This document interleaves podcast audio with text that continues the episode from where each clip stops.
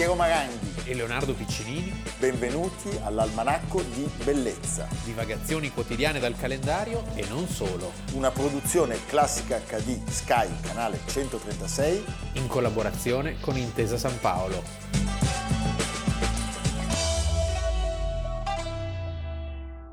Almanacco di Bellezza, 30 novembre, Leonardo Piccinini. Piero Maranghi. Leonardo, siccome oggi parleremo di un grandissimo Andrea, prima di iniziare la puntata vogliamo raccontare una bella storia. Noi non siamo mai teneri con la nostra classe politica.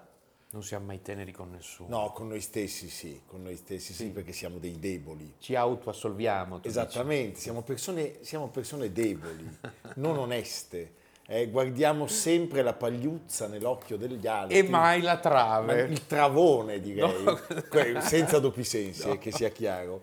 Senti Leonardo, allora si è parlato molto di ministri che fanno eh, fermare, fermare i treni, treni scendono. Noi recentemente sì. andando a Verona abbiamo visto un ministro lavorare col sedile singolo, assorto, vicino alla porta. Impegnato, tranquillo. Educato. Bell'uomo. È un bell'uomo.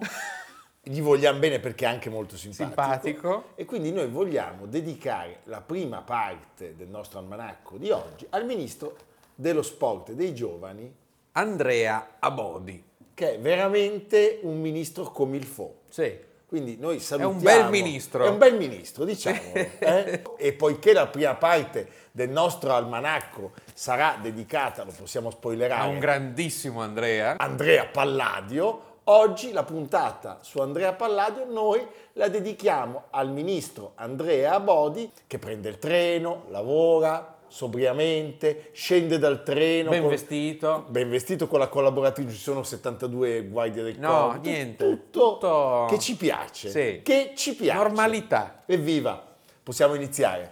Pss, pss, signore maschere, un passaggio meraviglioso. meraviglioso. Il Don Giovanni di Joseph Losey, Don Ottavio, Donna Anna, Donna Elvira, che arrivano alla festa di Don Giovanni e la festa di Don Giovanni è ambientata a Villa Capra, detta La Rotonda. Ed è un'idea felice di Losei di girare tutto nella Vicenza di Palladio, perché effettivamente sono grandi quinte teatrali anche. Beh, sono volute, sono volute come quinte teatrali, ma sono quinte teatrali che si animano, cioè sono edifici al servizio della società, degli abitanti, dei paron dei signori, delle grandi aziende di cui erano il fulcro. È un'architettura molto funzionale nonostante l'impatto di alta scenografia. Di alta scenografia che poi avrà, come dire, un seguito infinito nel mondo anglosassone, nel mondo americano. Sì, tant'è che c'è chi dice che Palladio in realtà è un architetto inglese. Inglese o perché, americano. Perché non c'è angolo della campagna inglese delle strade di Londra in cui non si veda una serliana, un timpano, un colonnato, cioè un riferimento a questa architettura di Palladio che era perfetta per l'Inghilterra, perché l'Inghilterra che non era cattolica non poteva rifarsi tanto al barocco, ma aveva bisogno di un altro modello, il modello di una classicità reinventata, era perfetto. E lui offre il modello perfetto. Allora, abbiamo parlato degli inglesi, però il sommo tedesco Goethe, nel suo diario di viaggio in Italia, scrive a proposito di Palladio, c'è davvero alcunché di divino nei suoi progetti, nemmeno della forza del grande poeta, che dalla verità e dalla finzione trae una terza realtà affascinante nella sua fittizia esistenza. E di Palladio noi oggi parliamo perché Andrea di Pietro della Gondola non era vicentino come uno potrebbe pensare. No, era padovano. Era padovano. padovano. È una storia quella di Palladio di straordinario riscatto sociale. Com'è possibile che il figlio di un mugnaio, quindi un uomo senza lettere, sia diventato in breve il grande ideatore della nuova architettura di gran parte del mondo poi sarebbe stata, quindi è comunque della Repubblica mh, serenissima. Beh, ha la fortuna di incontri stupendi Sì. e ha però una capacità eh, innata, diciamo, una propensione assoluta eh, verso le geometrie e le forme. Ne parliamo oggi perché il 30 novembre, sotto il segno del Sagittario del 1508, lui nasce in questa famiglia di umili origini, abbiamo detto, il padre è mugnaio, Pietro, detto della gondola, Nomi è evocativi. la madre, La Zota. detta la Zota, che è una casalinga. Allora, fin dalla più tenera età, eh, lui si lega all'arte della scultura, perché nell'ambito delle amicizie familiari c'è Vincenzo Grandi, scultore vicentino e padrino di battesimo. Sì, lui all'inizio esordisce come un lapicida, quindi non è ancora un architetto, è uno dei tanti eh, che prendono parte alle imprese di una società che si arricchiva, una società che si rivolgeva non più solamente alle conquiste nel mare, Ma- al rinnovamento, alla riforma delle terre delle terre. del Veneto, floridissimo, ricchissimo, e delle grandi aziende agricole di gran parte della nobiltà eh, di Venezia e del Veneto, anche più profondo. eh. E se c'è Vincenzo Grandi nella sua vita, poco dopo c'è Bartolomeo Cavazza, dove lui va a bottega per fare eh, lo, lo scalpellino, Cavazza da Sossano. Nel 1524, col sostegno di Vincenzo Grandi, Andrea si trasferisce a Vicenza e la famiglia lo segue, cioè con tutta la famiglia, si va a lavorare da un costruttore, eh, Giovanni Di Giacomo da Porlezza. Torna sempre Porlezza. Porlezza perché chiaramente molti degli scultori e degli architetti attivi in mezza penisola venivano dalle aree tra Como, il Canton Ticino. L'abbiamo raccontato tante Certo. volte, questa cosa poi continuerà. Una straordinaria eredità che risaliva ai maestri, ai maestri campionesi o comacini. Senti, in questa, in questa bottega lavora anche lo scultore Girolamo Pittoni, siamo nel, nel- nel quartiere di San Biagio.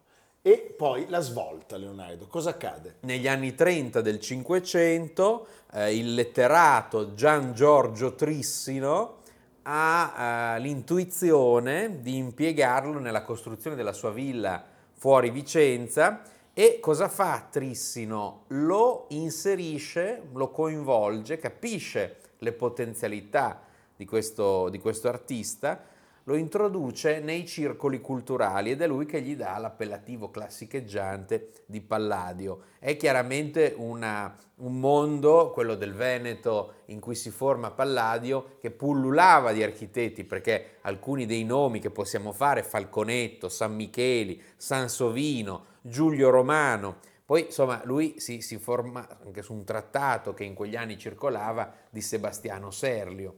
È un mondo in cui lui entra da autodidatta grazie a questa protezione autorevole e eh, diventa l'architetto umanista. L'architetto umanista, capace di innovare in modo imperituro eh, quella che è la sua arte.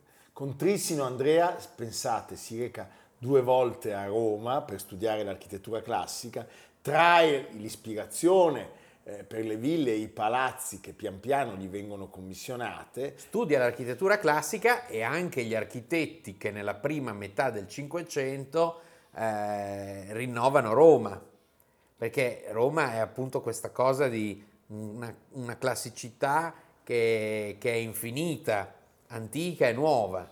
Ed è questo il momento in cui viene il suo pseudonimo, perché si guarda alla, alla divinità, alla divinità greca Palla de Atena, dea della sapienza. erano tutti un po' invasati con questa classicità, per cui ognuno aveva il nomignolo, leggevano i testi classici, e la classicità era di gran moda in quel momento e, e chi era pronto a cogliere queste, queste innovazioni, questa atmosfera, entrava subito a far parte di questo gioco straordinario. Lui poi ha una marcia in più, nel senso che lui inventa un nuovo modello della villa, del palazzo, come non solo citazione dell'antico, ma come rinnovamento dell'antico. Cioè tu vivi in una villa a un solo piano che è il nucleo di un'azienda agricola e che però è anche dotata di una libertà esecutiva di invenzione che richiama, non so, la casa di Augusto sul Palatino, cioè ambienti molto semplici, non per forza grandiosi,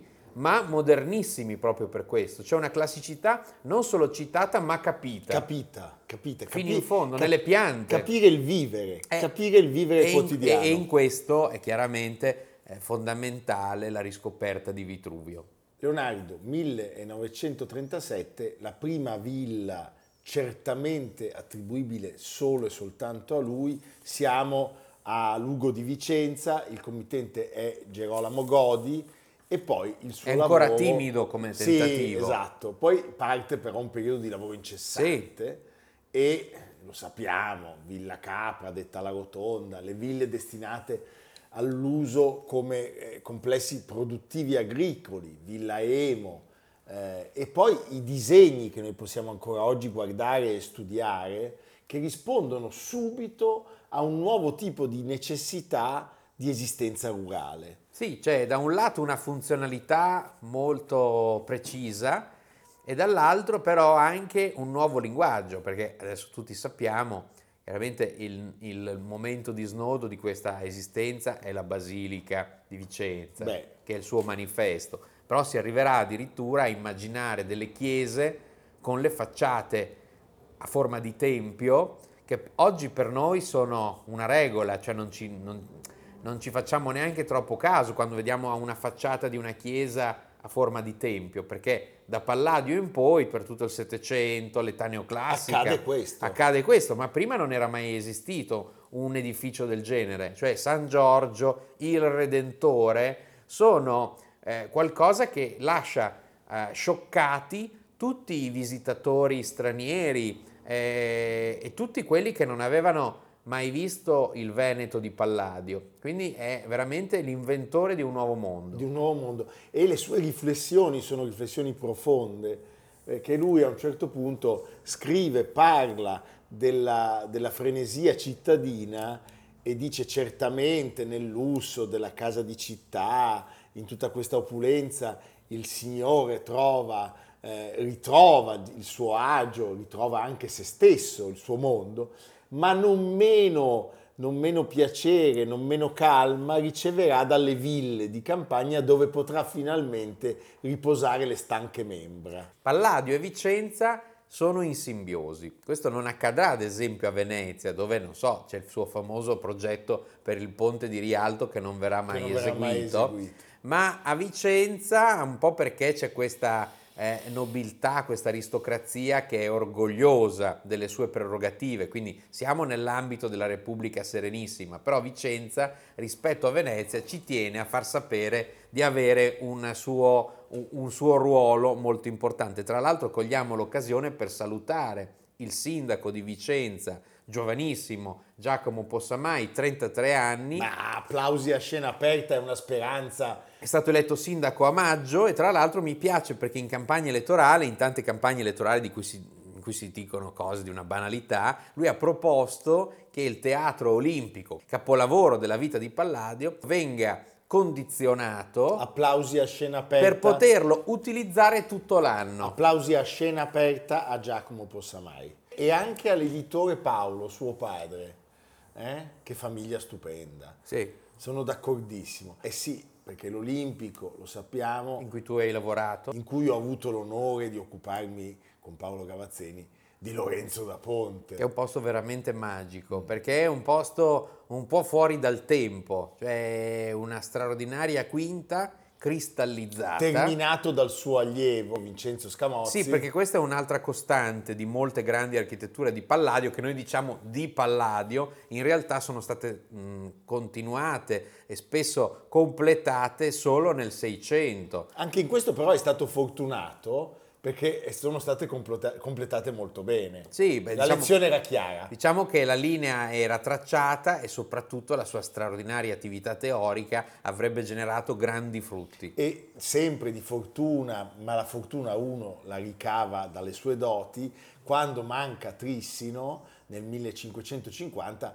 Palladio, orfano del suo grande mecenate, ne incontra subito un altro e il nome ci fa subito pensare a un mondo meraviglioso. Parliamo di Daniele Barbaro, il patriarca di Aquileia anche lui appassionato umanista, anche certo. lui studioso di filosofia, studioso di matematica e traduttore in italiano del De Architettura di Vitruvio. Per il quale Palladio esegue le illustrazioni di questa nuova edizione e per i Barbaro Daniele e Marcantonio realizza la villa straordinaria di Maser, andatela a visitare no. perché è un angolo intatto di campagna veneta che verrà eh, decorato all'interno dai famosi affreschi di Paolo Veronese. Senti, Venezia è città campione anche eh, della, della pubblicistica e a Venezia viene pubblicato il suo libro fondamentale, cioè i quattro libri dell'architettura. Che verrà poi saccheggiato da tutti gli architetti anglosassoni. Tra una costa e l'altra dell'Atlantico perché noi pensiamo quante case neoclassiche su modello di Palladio ci sono in America. Ma è una cosa incredibile. Incominciare, sì. cioè, se noi potessimo usare, per esempio, il bellissimo film tratto da Patricia Highsmith, eh, Stranger in a Train, il buono e il male, il, il, male e il bene vengono sempre rappresentati con queste inquadrature di queste bianche case palladiane che Beh, sono simbolo. Nella stessa Casa Bianca eh, spesso viene inquadrato il lato della finestra che è una serliana. La serliana è questo modello eh, tratto dall'antichità, si trova anche nella reggia di Diocleziano a Spalato, Serlio la inserisce nel suo trattato, Palladio la ripropone costantemente, cioè si parla di, una, di un arco eh, fiancheggiato da due trabeazioni ed è un modello che, che si trova ovunque, in ogni casa di un certo prestigio tra Inghilterra e America. Senti, Palladio aveva iniziato l'Olimpico, non lo terminerà lui, l'abbiamo detto, si spegne improvvisamente mentre sta lavorando al tempietto di Villa, di Villa Barbaro il 19 agosto del 1580. Non era ricchissimo, neanche indigente, eh, certamente è stata ricchissima la sua vita e il fenomeno culturale chiamato proprio palladianesimo che lui è stato capace di fondare, di creare. Non c'erano ancora i diritti d'autore. Eh no, perché se no noi potremmo alzare la manina. Per eh, saperne di più c'è un, un intellettuale, uno studioso, un professore stupendo di riferimento che noi si parva licet citiamo e che è Guido Beltramini. Ah. Andate a visitare il Palladio Museum. Bellissimo. A Palazzo Barbaranda Porto a Vicenza. Dove tra l'altro l'allestimento di Alessandro Scandura, sì. passati un bel po' di anni. Regge benissimo. Regge benissimo, io l'ho visto un paio di anni fa, sì. è ancora È un'introduzione perfetta per capire chi è stato Andrea Palladio e che cosa ha significato per il mondo intero, partendo da Vicenza, partendo, dall'Italia. E pensate, il 6 dicembre del 2010, a corollario di quanto abbiamo detto noi due, il congresso degli Stati Uniti d'America ha definito Palladio come padre dell'architettura americana. Evviva. Evviva. God bless America.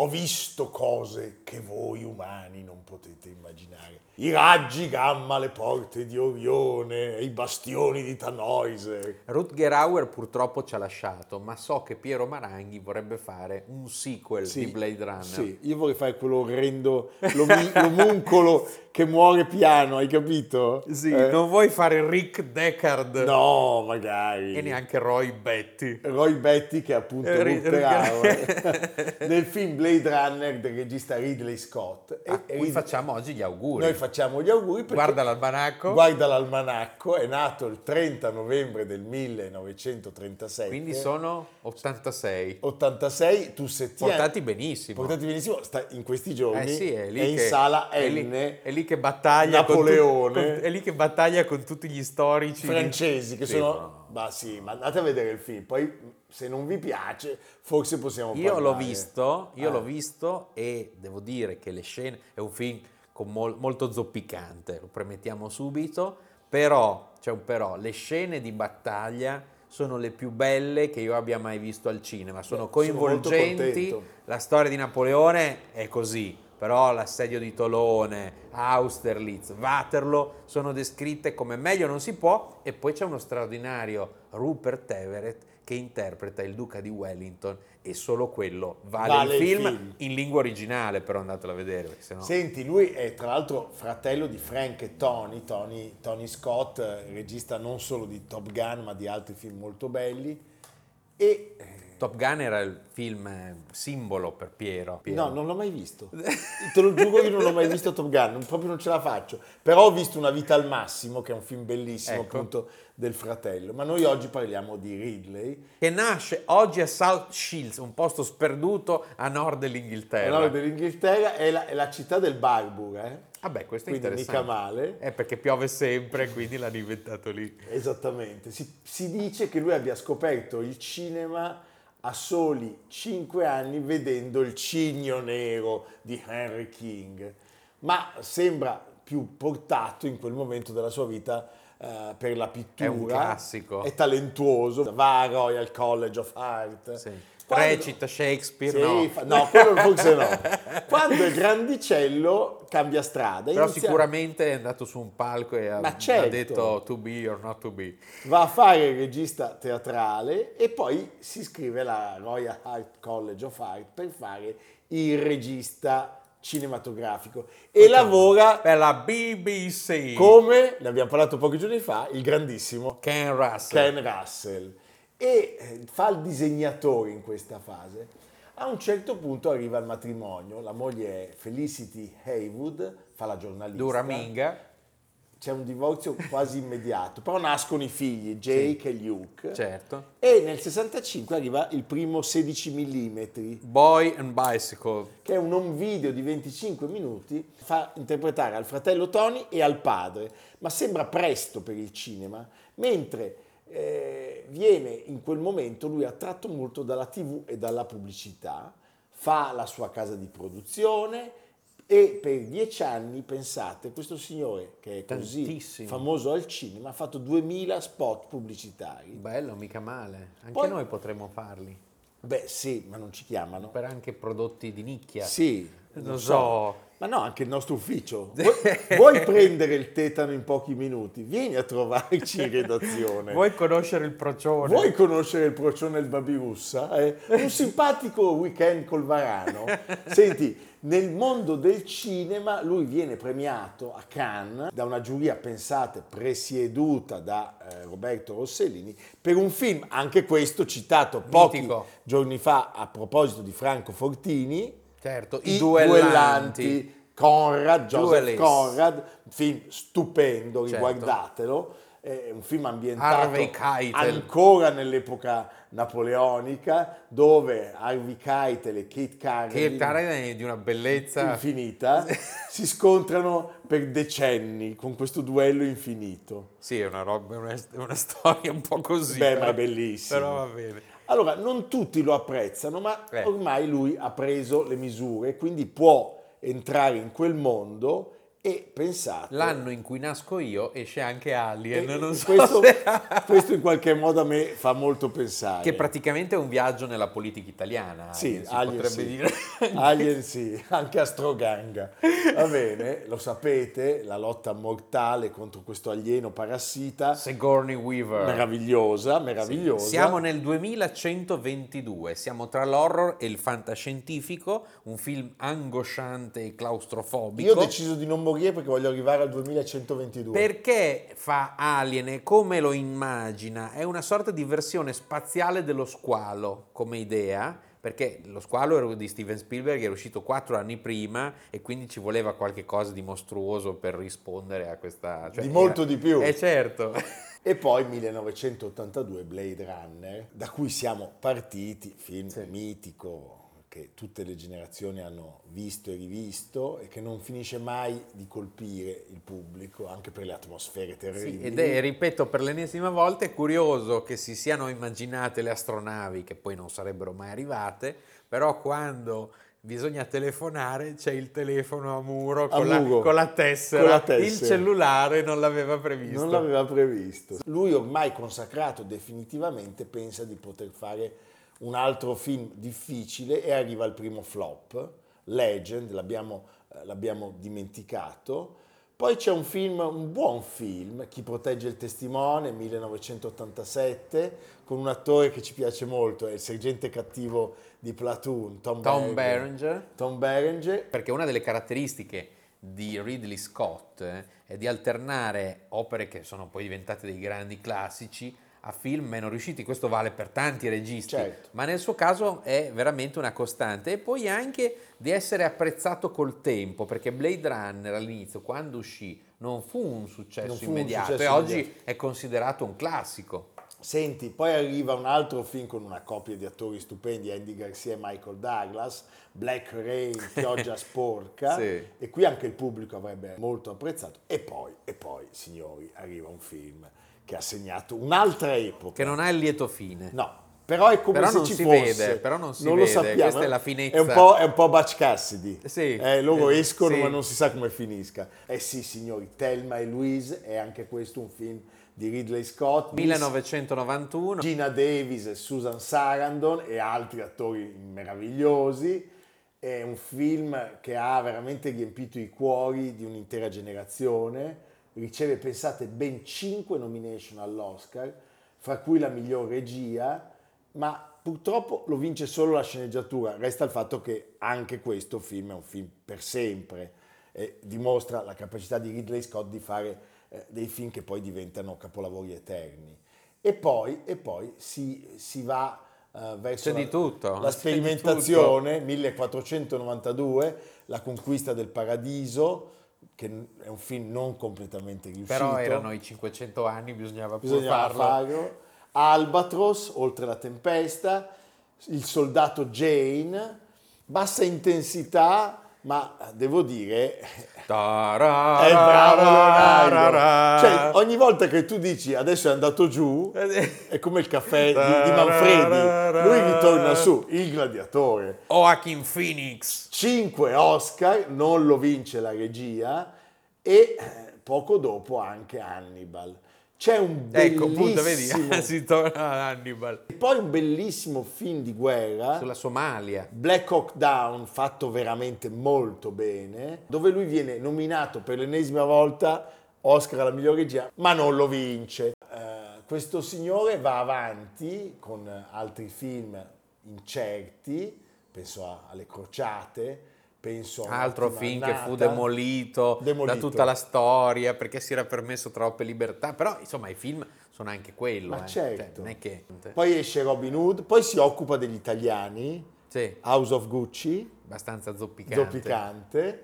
Poi c'è un film che non è male invece, The Last Duel, con un cast strepitoso, non male, e si arriva appunto al Napoleon 2023, Possiamo dire del progetto che c'è in corso con Sì. eh, Ridley? La battaglia del procione rosso. Sì. È il procione rosso contro il barone rosso, è Sì. un film eh, bellico. E- Bello anche. Bello, bellico, ci sono gli aeroplani. e- Si spara molto. Si, spa- si spara molto. Poi non possiamo non citarlo, i- i- tutti i soldi del mondo, altro film che riguarda Sul molto sequestro Getty, l'Italia, dove, dove, c'è, il cattivo Beh, dell'andrangheta. diciamo che lui fa una parte di qualche secondo E ma- risolve il E film. risolve il film. Giampiero Iudica, certo. che noi salutiamo perché è uno dei più grandi uno dei più grandi attori del panorama mondiale, Sì. senza dubbio. E tu Setien ha lavorato con noi anche all'Olimpico di Vicenza. Evviva Ridley Scott! Tanti auguri, continua a guardare l'almanacco E per quel progetto ne parliamo ne appena parliamo. vieni a Milano. Sì, devi parlare con la gente del procione. Chi è la gente del procione? Il caschetto che, È ha, Caschetto. che ha capito, Sì, che, ha ha capito che c'è del buono. Eh, tramite Bersani, Caschetto ha Sì. scritturato il procione, va bene. Evviva Bersani attore. Bersani interpreterà un'importante parte. Va bene, ci vediamo fra poco. Alle nostre spalle, e ci avviciniamo sempre di più al Natale, domani è il primo dicembre, il, libro caduto dell'almanacco, però lo vedete in costa, Sì. domina giustamente Nomina il Stefano Senardi, Stefano Senardi. e, il- E Stefano Senardi, di cui abbiamo parlato ieri con grande entusiasmo, Però abbiamo parlato di Stefano Senardi e non abbiamo citato un anniversario ieri. Ieri erano gli 800 anni della bolla con cui, una cosa di, di, di attualità, della bolla con cui Papa Onorio III al secolo Cencio Savelli approvava la regola francescana dell'ordine dei frati minori. Quindi sono gli 800 anni dei francescani. Noi salutiamo tutti i frati francescani. E anche un, un prelato di un certo peso, che mi sembra si chiami Francesco. Che ha omaggiato. Gesuita, ma che Gesuita, ha omaggiato. ma che ha omaggiato il santo. Tra non quest'anno... possiamo dire che guarda l'almanacco, anche se lo guarda, ma c'è il rischio di scomunica. Tra l'altro, quest'anno sono anche gli 800 anni del presepe di Greccio. Va bene. Ma ci ritorneremo. Noi ritorniamo su tutto. Sui francescani. Noi sui francescani abbiamo molta competenza. Siamo preparati. Sì, siamo com- tu sei stato ad Assisi. Io sono stato recentemente ad Assisi. Ti ha fatto bene, sei fatto tornato ho bevuto, giovato. Ho bevuto tutto, è stato bellissimo. Ci vediamo domani, va tutto bene, stiamo bene, non vi preoccupate, noi ci saremo anche domani. A domani. A domani. Almanacco di bellezza a cura di Piero Maranghi e Leonardo Piccinini. Con Lucia Simioni, Stefano Puppini, Jacopo Ghilardotti, Paolo Faroni, Riccardo Cassani, Nicolò Cazzola e Samantha Chiodini. Realizzato da Amerigo Daveri, Valentino Puppini, Luigi Consolandi, Stefania Margheritti, Alessandro Puppini. Una produzione classica HD, Sky, canale 136. In collaborazione con Intesa San Paolo.